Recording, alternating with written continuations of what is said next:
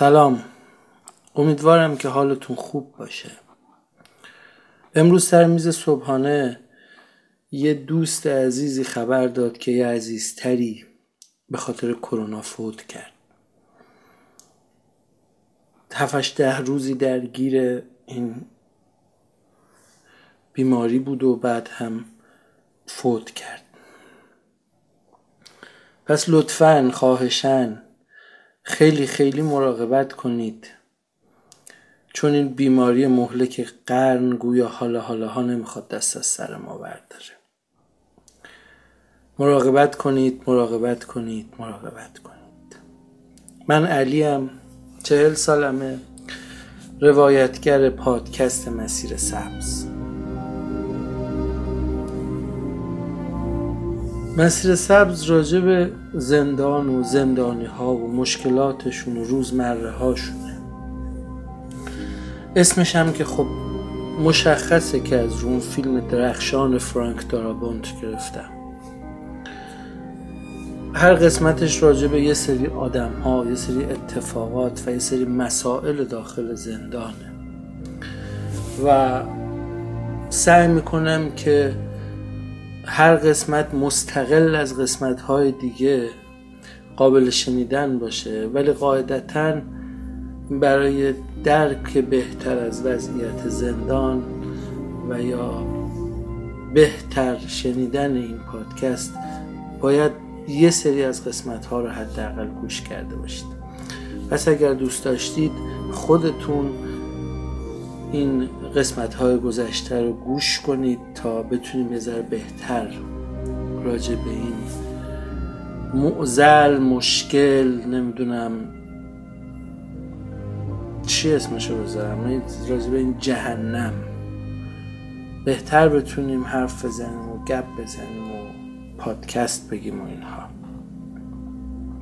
این قسمت که قسمت 18 همه پادکست مسیر سبزه راجع به بیملاقاتی ها و کمک آدم ها به اون هاست حالا یه بخشی از این کمک هم صرفا برای بیملاقاتی ها نیست ولی بخش عمدهش مال این هاست این آدم هایی که بهشون کمک می‌کنن تا اینها بتونن مشکلاتشون رو داخل زندان حل کنن. تو قسمت قبل راجع به بیملاقاتی ها حرف زدم. بیملاقاتی یعنی کسی که هیچ پولی نداره.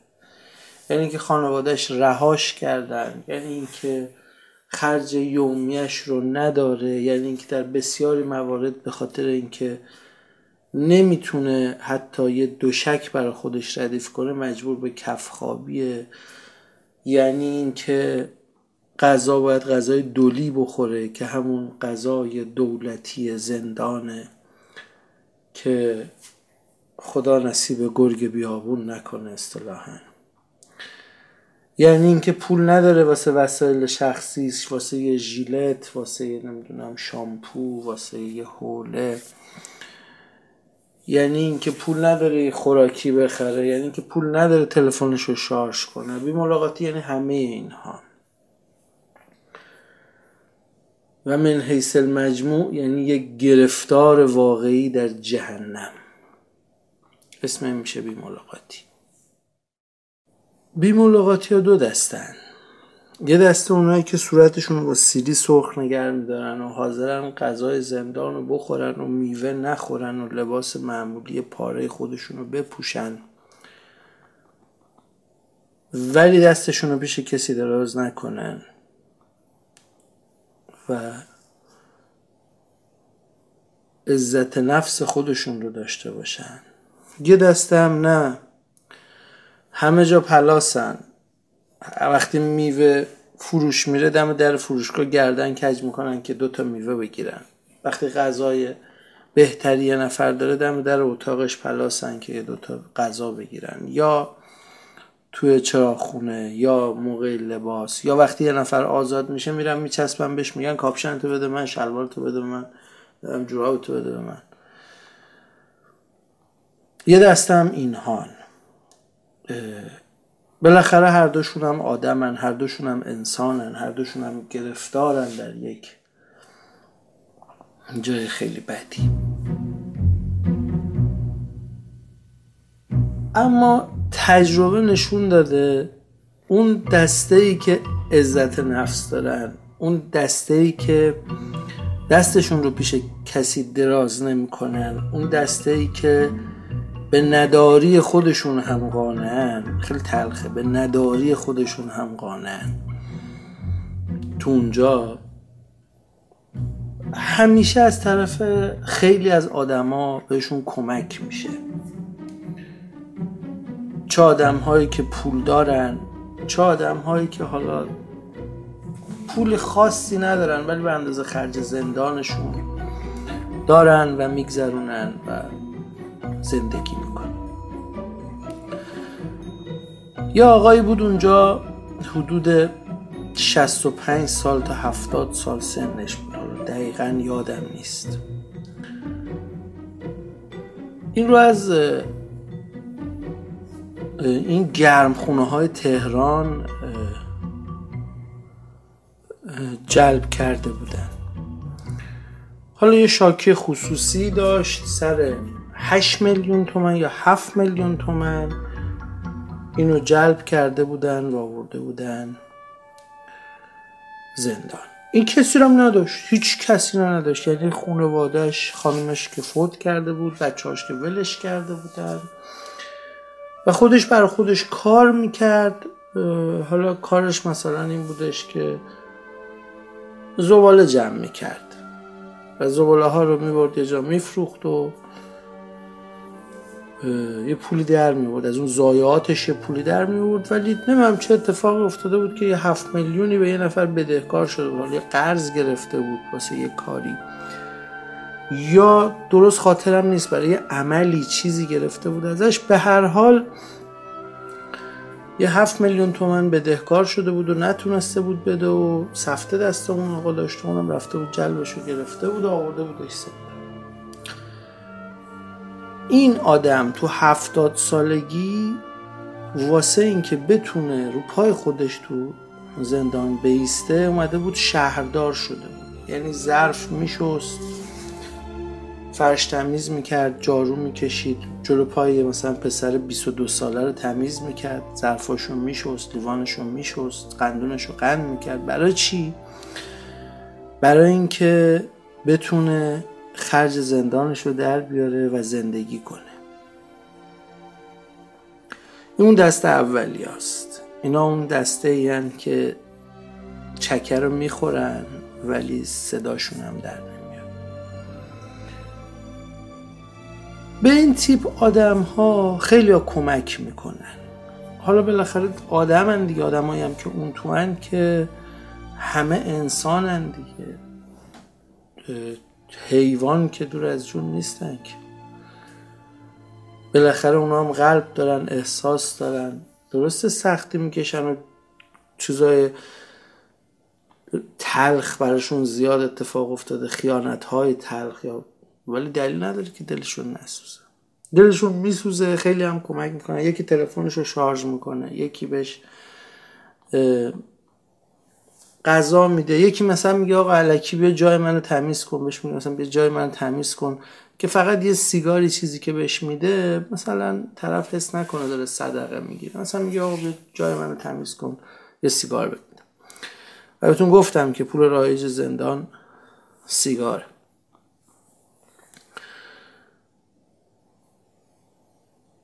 این بیملاقاتی ها که زندگی بسیار سختی دارن و بسیار گرفتارن و خیلی مشکل دارن از طرف یه سری آدم خیلی پولدار هم گاهی وقتا حمایت میشن چه جوری؟ خیلی از این آدم هایی که حالا جرماشون اقتصادیه و اصطلاحا مفسد اقتصادی یا حالا هر چیزی تو این شکل که تو رسته این اختلاسگران و نمی‌دونم این برهم زنندگان نظم مالی کشور قرار می‌گیرن اینا یه سری اخلاقای خاص هم دارن. یه دفعه می‌بینی به 20 نفر سی نفر کمک می‌کنن. کمک به آزادی می‌کنن کمک می‌کنن که خرج زندان طرف در بیاد. مثلا فرض کن طرف دو تومن بدهکاره تو زندان. دو تومنش رو میدن آزادش. سه تومن بدهکاره پنج تومن بدهکاره تا حتی گاهی مبالغ بالاتر تا 20 تومن سی تومن و خیلی ها رو آزاد کردن تو بعضی از زندان ها معمولا یه جایی هست که گل ریزون می‌کنن و یه روزایی مثل روزای پنجشنبه همه جمع میشن اونجا. حالا یا یه گود زورخونه ای هست یا یه ورزشگاه کوچولویه یا یه سالونیه یا یه اتاقیه. بالاخره یه جایی هست که سی چل نفر آدم جمع شن. و گل ریزون می‌کنن. گل ریزون می‌کنن که یه آدمی خلاص شه از اون محلکه و بره بیرون. حالا اون آدمه تقریبا اکثرشون میشینن بررسی می‌کنن پیگیری می‌کنن که اون نفری که می‌خوام بهش کمک کنن آدم موجهی باشه. آدمی نباشه که این پولم بگیره دوباره بره خلاف کنه. ولی خب این رو هم واقفن که اونا تا اونجا رو می‌تونن ببینن. فردا هر اتفاق دیگه می‌تونه بیفته.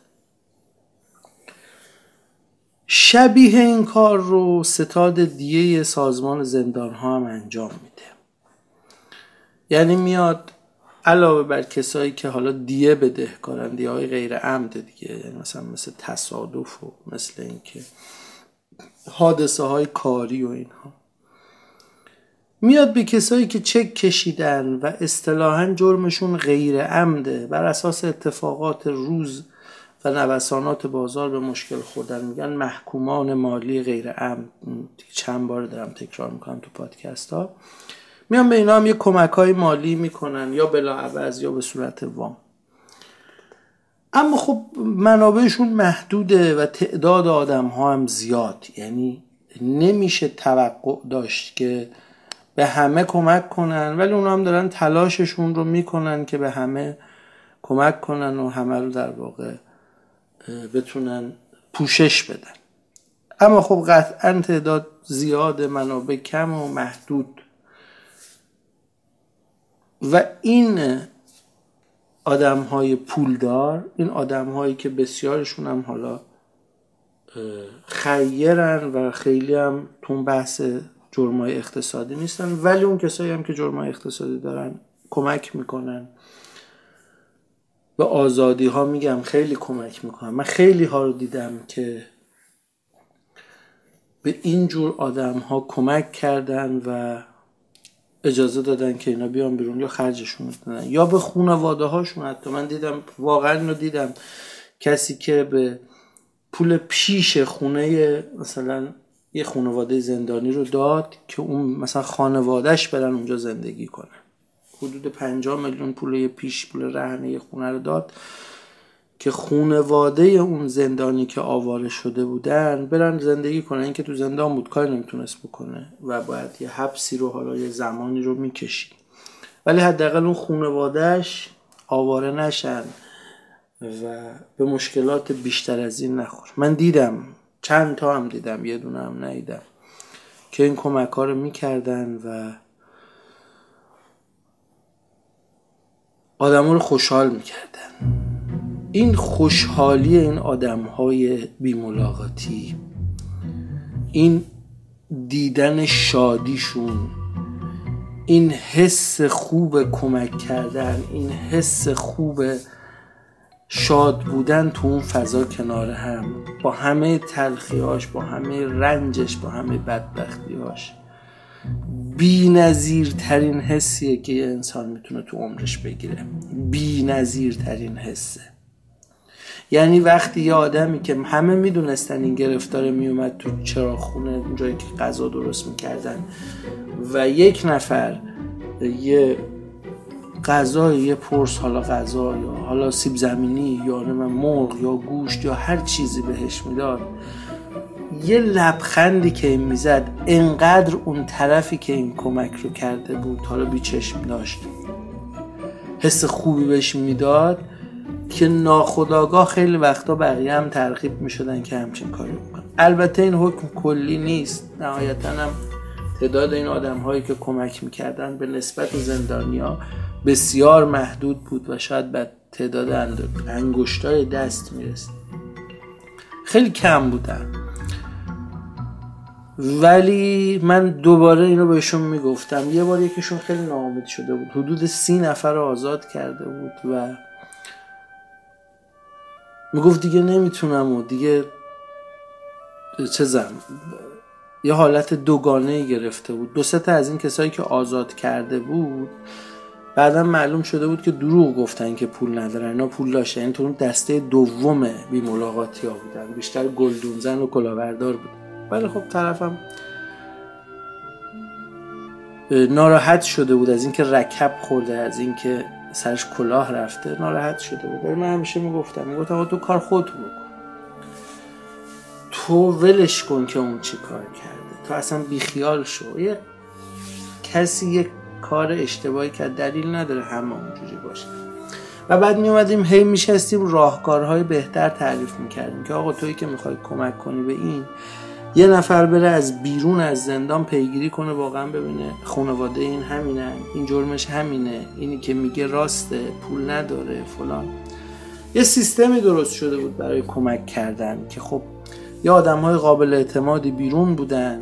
اینا می‌رفتن تحقیق می‌کردن.